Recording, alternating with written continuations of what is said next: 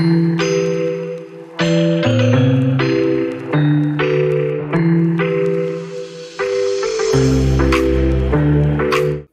Artificial intelligence, or AI, is what we have been seeing and hearing everywhere lately. So, today we will dive deep into this topic and talk about its power and its limitations. Uh, how can you use it, and how can organizations uh, and companies use it in an ethical and responsible manner? That being said, welcome to a new season of Career 360, our podcast where we answer to all the questions related to your professional life. Our guest today is Adelina Balasa, SR AI Cloud Solutions Architect at Microsoft UK. Welcome, Adelina. Welcome, Yulia, and thank you for having me on your podcast. My pleasure. Do you want to tell us a few things about yourself first? Sure. Um, where should I start? I think I'll actually start 15 years ago when I was choosing my um, my university degree, and I remember back then I really wanted to study AI uh, abroad uh, in the United Kingdom, and my the my parents and the, the conversation I was having with them was around. Adelina, you know, you should choose a proper degree, choose computer science, choose software engineering. What is AI? Because back then we, we didn't have this, but I'm really glad I um, I didn't listen to them on that occasion and uh, and I followed my passion, and I've been working in the AI field ever since I got out of university, and now I work as a an AI architect in Microsoft. And my job basically is to be an AI advisor. I work with customers across all the industries, and and I guide them and advise them on how to adopt AI safely and responsibly. Wow, that's really interesting. Um, a friend of mine said once that parents' best intentions, but not always best advice. I think it's also it's also because I think we live in such different worlds right now. Uh, but I'm happy to hear that you you followed your your dream, let's say, and you've got there. Um, so you're definitely the right person to talk about AI. Uh, and I have so many questions for you today, as I'm sure many of our listeners have as well. So any questions uh, you guys have, just leave in the comments and we'll try to answer as soon as we can. Uh, but we promise we will answer all of them. Um, so let's start with um, can you tell us uh, what is up with this era of AI? Like, what has it changed and why now? Of course. So uh, there, it's it's already slang. You you may hear the era of AI, you know, in in many places. And why are we talking about this? AI has been around for for quite some time, and actually, uh, what I learned in university, and, and rightly so, is that Alan Turing was the founding father of computer science and the first person to create a, an artificial intelligence machine in the Second World War. Um, I'm, I'm, referring to the Enigma machine. And if you've seen the, the film on Netflix, The Imitation Game, that's the one I'm talking about and that was really the start of AI. And since then, we've seen a few big, um, um, big hoops in, in innovation. So the first one was in the 90s uh, when IBM uh, created the, the Deep Blue, in, in the Deep Blue project, uh, a chess uh, AI. And the algorithm that they've created managed to beat the best chess player in the world at that time, Garry Kasparov.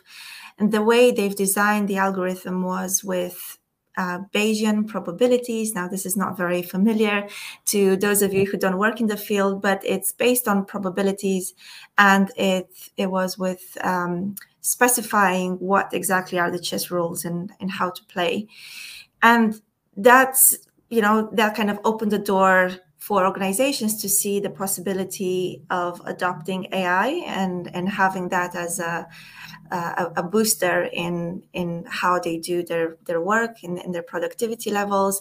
And actually, these types of algorithms are still used quite heavily in healthcare. So that was the first step that's you know that where where we've seen the power of AI.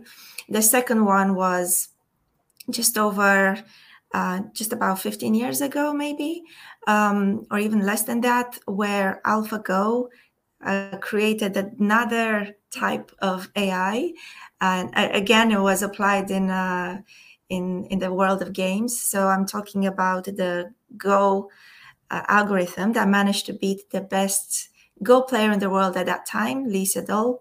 And what was special about this type of AI was that it was based on deep neural networks and reinforcement learning. What does that mean? Deep neural networks is basically looking at how our brains are wired, how our brains work together, well, work independently and maybe work together. And it tried to recreate that. So it's an artificial neural network. And it they didn't teach it how to play uh, the the game Go. It just trained it on millions of games played between humans and also games played between an AI and another AI. And this is the part of the reinforcement learning. And it just learned from observing all these many games and it became so good at it that it managed to beat the, the best player in the world at, at Go. And these neural networks are, you know, they again, they've opened the door to new possibilities with AI and we use them in image recognition and voice detection and video analysis and, and so on. And now we see another leap in AI with generative AI. And why are we talking about generative AI and what's different between generative AI and all of these types of AI we've had so far? So generative AI is a is, is built on the neural network approach that we've seen with um, with AlphaGo. It, it's a, an involved way of uh, implementing uh, deep neural networks, and it's different because in it's generating new content. All the AI algorithms we've had so far were trained on a specific uh, type of data for a specific purpose but generative AI is trained on a huge amount of data and all sorts of data um, text, images, video, audio, a huge corpus of text, um, numerical data, all sorts of data. And it's not trained with a specific purpose it's it's uh, you may also hear the the term foundational models. So generative ai models are foundational models because they can be adapted to any task. Well not quite any task but many tasks um, where you need to generate content. And it's we haven't had this before and this is why we're talking about a new era of ai because we've discovered the the power of generative ai so in the beginning, uh, it was a bit more part of the gaming world, let's say, and now it's becoming part of our everyone's world. let's put it that way. Um, and this is a generative AI. So why is it so powerful? And I'm also curious, what are some limitations that it has as well? Yeah, I think AI has been around for a long time, and uh, many times we don't even realize we're using it. You know, when we for example, when we write a, a, text on our phone and we have the next word predicted for us, that's using AI. Um, you know, when we use the Google Maps in our phone and we we see the how uh, bad the, the traffic is, that's another form of AI. The weather prediction is another form of AI. So we use it without even realizing we're using it. But generative AI, we're just discovering its its potential. And I'd like to um, encourage everyone to look at generative AI as a tool. Uh, and you you can use it for good or you can use it for bad. Uh, it's it has power, but it has limitations as well. So in terms of why it's powerful and, and how you can use it, it's really really good at understanding natural language. You you can interact with it in natural language whether that's typed natural language or spoken natural language depending on which model you use of course. But it's really good at understanding that and at responding to you in natural language. Um, and this is amazing because basically you don't need to be a programmer you don't need to be a developer or to have uh, much knowledge about the tech, tech industry overall to be able to use these models and um, you know, there's a saying now in, in the tech world that English is the new programming language because you instruct the model what you want it to do, and it it does that for you. So that's a huge power that the other AI algorithms so far haven't been that great at. The the second one is is creative capabilities. So it's able to generate content it's able to write articles to generate art to um, compose music. Um, these are some of the more popular ones but from an organization perspective for example if you're a researcher uh, you can generate synthetic data you can uh, simulate scenarios and do like a what if analysis on various scenarios. Um, it's it's it's basically accelerating the any task that you you're doing. And in terms of accelerating i mean this by it it can automate. So um, it can it can automate data entry. If you have to fill in a form it will it can automatically fill in the form for you. Or if you're uh, reading uh, you know a, a, book or an essay it can automatically extract data or summarize data. Um, it, it just it improves productivity in many industries. But all this power can also uh, you know come with some limitations. Yeah, yes it's it's very easy to say oh it's it's amazing and it can you know do everything but it, it can't really do anything. It's at the end of the day it's an algorithm that predicts um, you know the next sequence in a in a large uh, sequence. so if it's text, it predicts the next word. If it's an image, it predicts the next pixels. If it's uh, sound, it predicts what is the next sound. And it's that simple, but it's really powerful in, in this respect. But this yeah. is the limitation. It's just predicting the next thing. So um, in, in terms of limitations, sometimes it uh, you may hear the words hallucinations. It can hallucinate because it's generating the most probable next word if we're talking about text that doesn't necessarily mean that the next word is the right word. So if you're asking it to uh, be very precise about a year when something happened um, for example if you're asking it who uh, is i don't know the um, the the president of romania in 2024 it might give you an answer. Um, and and of course that it's it's wrong. It's not predicting who the next president is going to be. Yeah. it's just an algorithm that predicts text. So, so it also makes up information sometimes. Exactly. Based on the questions you might ask it might give you like false data basically. Exactly. Exactly. So hallucinations are one of the most um, well i think the biggest limitation that's that we've we've seen with it so far um, and I think it's also the the people's expectations that uh, we expect it to do miraculous things, but at the end of the day, it's just an algorithm that predicts the next sequence. So, not quite a limitation, but in a way, it is a limitation because we expect it to do so much more. Yes, it ultimately is a tool, uh, a powerful tool, but still a tool. Um, I'm curious, what are the most common uses that you have seen for generative AI? Yeah, so um, well, I, I, think as a user, uh, everybody is is using generative AI and um, ChatGPT is very popular. Um, but as a user, we're using it for questions and answers. And it's, you know, so far we've had search engines like Google or, or Bing or other search engines.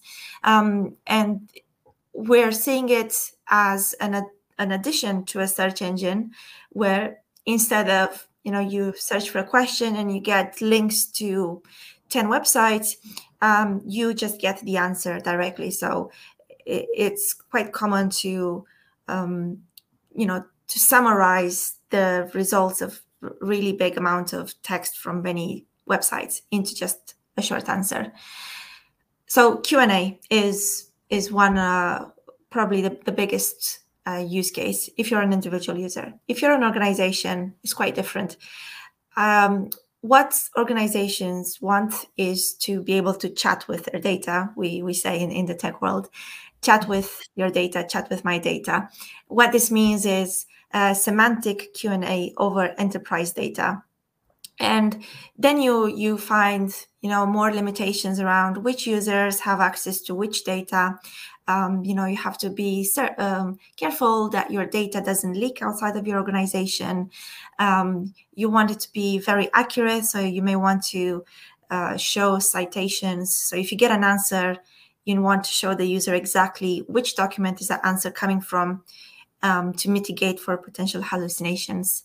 So um, semantic Q&A over enterprise data is a very popular use case. And the, probably the next one is virtual agents. Uh, again, um, for example, if you want to call a, a, support service for from a bank or from your mobile company, um, you would speak with a, with an agent. Maybe that agent has to find the, or search for the information internally in order to give you the information. And then uh, once the call ends, you they might need to summarize what you've talked about, discuss next actions, write all the notes. So generative AI can automate most of those things. They can it can do the uh, enterprise search so that you get the answer very quickly.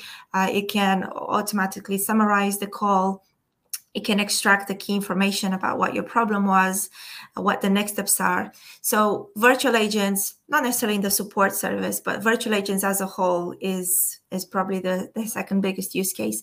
And really, if you've asked me this question six months ago, um, I would be quite limited. And I would say, well, people are still experimenting with generative AI.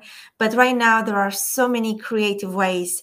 Even in fashion industry, for example, we're looking um, at pictures of the um, model wearing, uh, you know, a, a, skirt, a top, sunglasses, and so on, and uh, you can make recommendations on other items that would go with with the items uh, the model is wearing.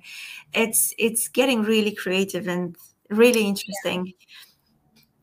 Yeah, I've seen uh, I've seen recently even I think a shop online that uh, creates fashion made by AI, so really clothing, uh, is definitely part of our world, I think, on a daily basis right now. Uh, and as you said, I think the most common is those chats uh, AI when you try to ask a question for a company or something like that. Um, but I think that we cannot talk about the era of AI without talking about the ethical and responsible AI. So, what can you tell us about the existing and what do you think are some upcoming legislation in uh, in this space?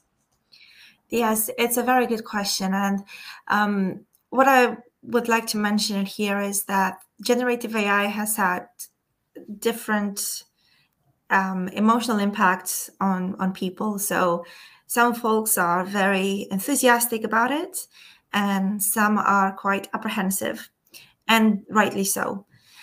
And actually, generative AI has accelerated uh, these these feelings around AI as a whole the European Union has started uh, a legislation called the EU AI Act, um, uh, I think a couple of years ago, if I'm not mistaken, which was looking to regulate the use of AI and not just generative AI, but all of AI.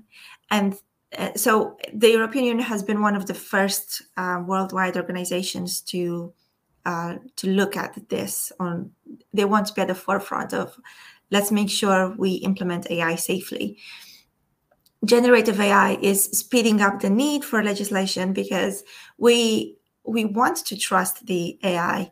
And I think no organization is really going to adopt AI unless they really trust it. And generative AI can be, uh, well, it can be interesting because it can generate and it can generate and hallucinate. So how do we control it?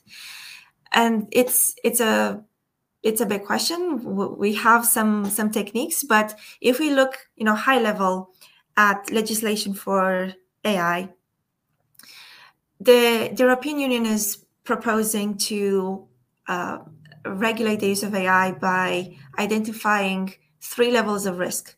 So, for example, if we have an AI algorithm that plays chess, for example. Or let's say um, I was discussing with the colleagues if we have an AI algorithm that predicts how sweet the wine is going to be based on uh, the I don't know where the grapes are coming from and the weather and in that year and the acidity in the wine. And I'm, I'm not sure. But if we have these That's types of, if, if we have these types of models, then they have very low impact on society as a whole. So they would be able to pass without too much um, restrictions.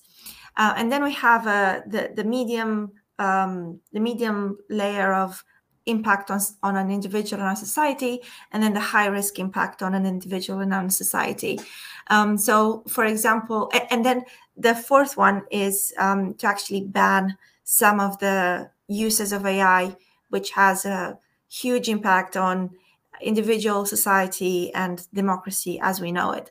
So, for example, uh, a banned use case would be, um, you know, public surveillance cameras that would do facial recognition on you as a citizen just walking around the street.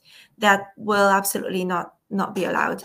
Um, but for some of the higher risk use cases, so for example, um, if um, if a bank gathers data and tries to predict whether you should get a mortgage or a loan, um, or whether um, yeah they, sh- they should offer you a service or not, that's quite high risk. And and that's because it affects you at, at an individual level. And if something in that ai model is wrong or biased um, then you are denied the service even if you should get that service so in these cases there will be higher um, um, higher requirements and those requirements are more around uh, fairness and, and transparency and um, and, and so on. So I think it's really good that we have or we will have legislation legislation in this space.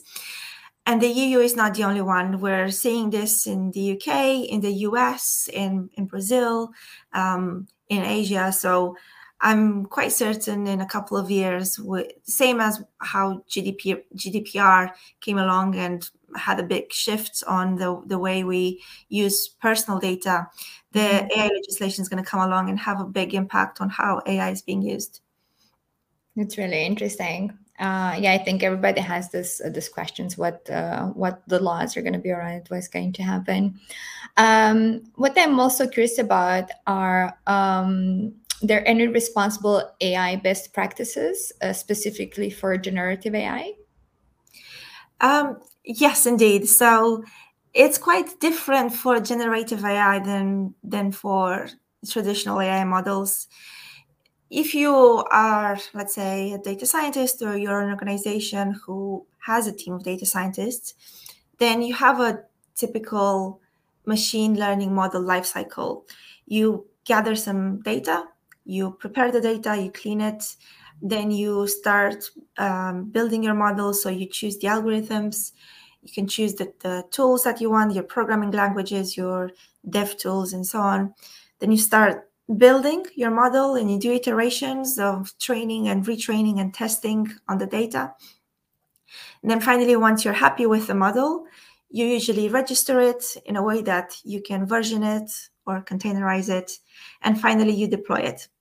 Uh, and once you deploy it, uh, you do continuous monitoring, you look for data drift, and so on. So this is typical machine, le- machine learning model lifecycle.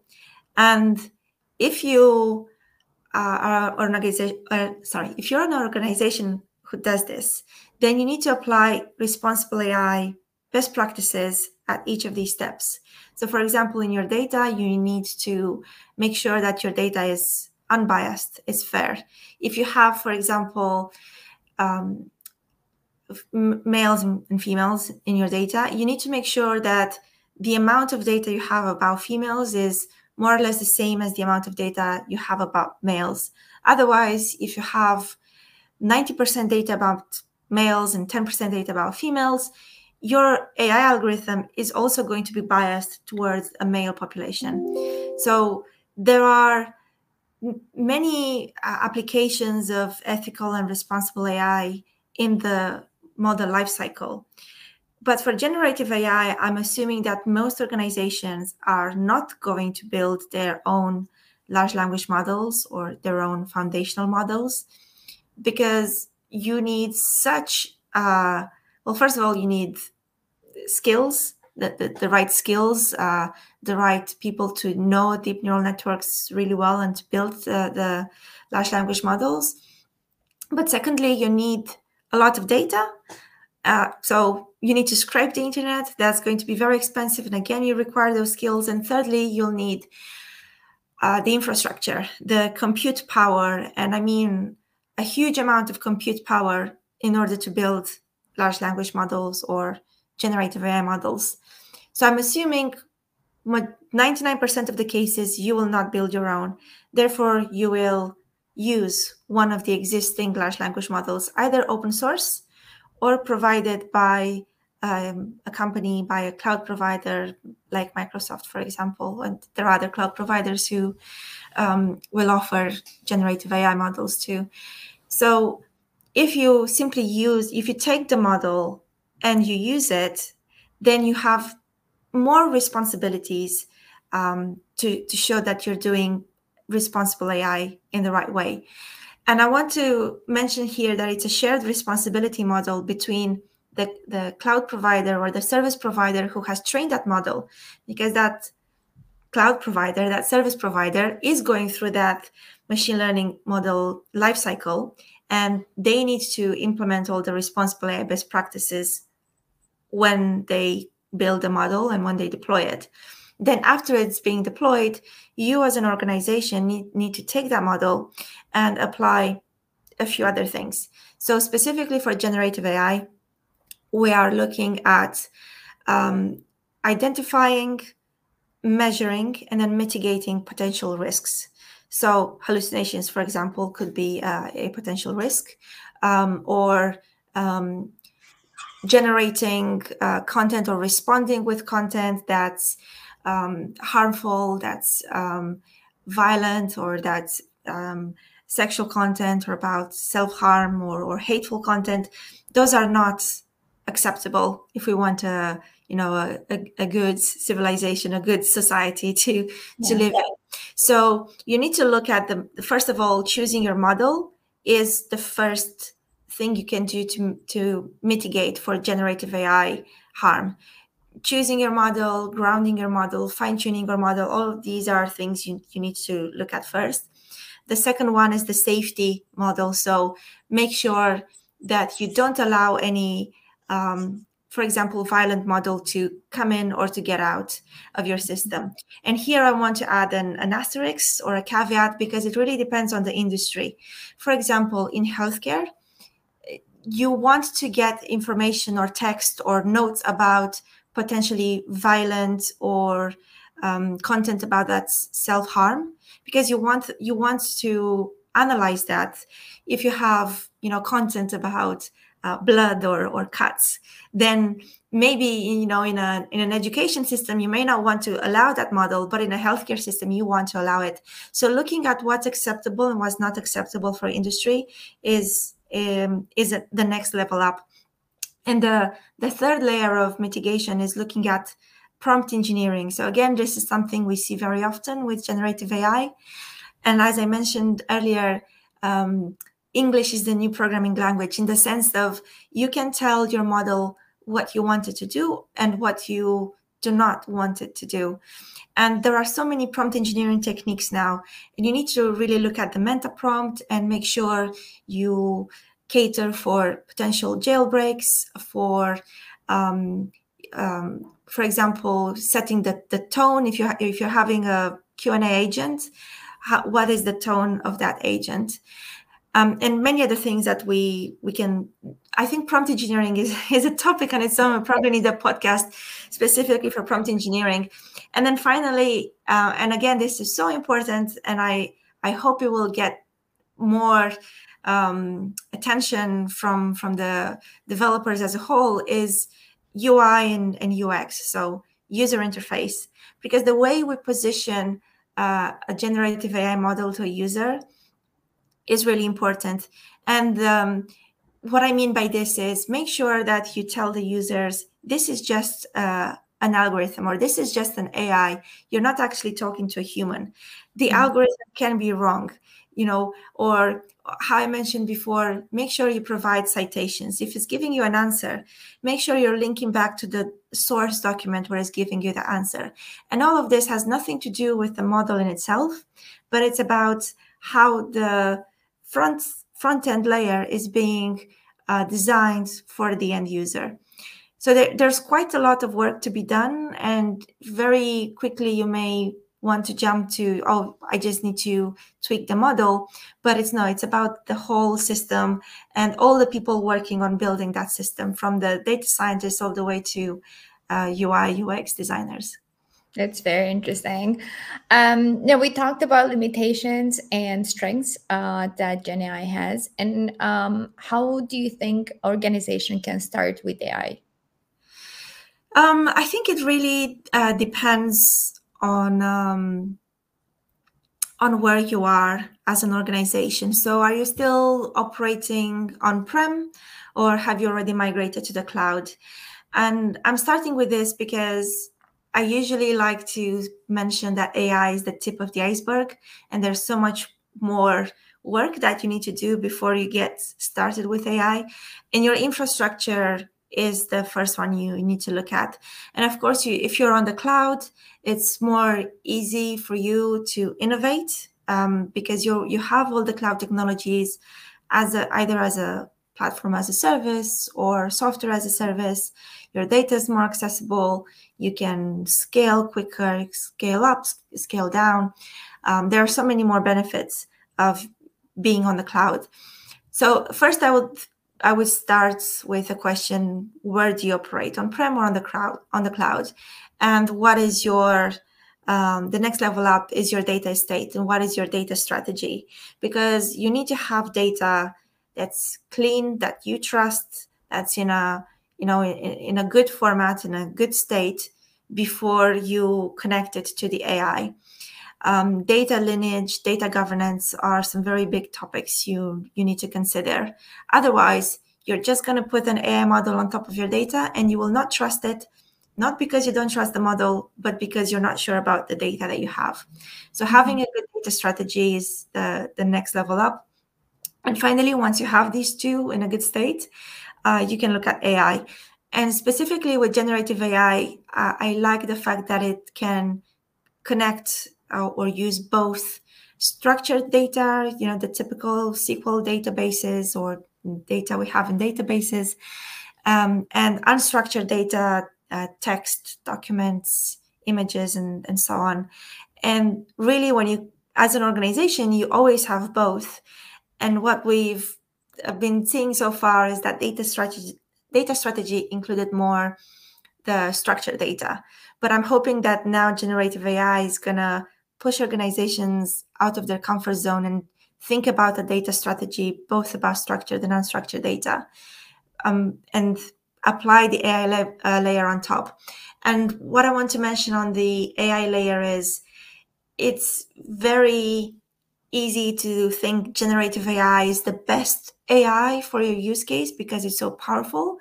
But I would really encourage everyone to check out other AI algorithms um, that were that could be cheaper, could be faster, um, you know, and, and, could be less risky, so to say, in terms of hallucinations or uh, giving you a, a wrong um, a wrong answer. So if you're trying to make a prediction, you shouldn't really use generative AI because that's not really making predictions.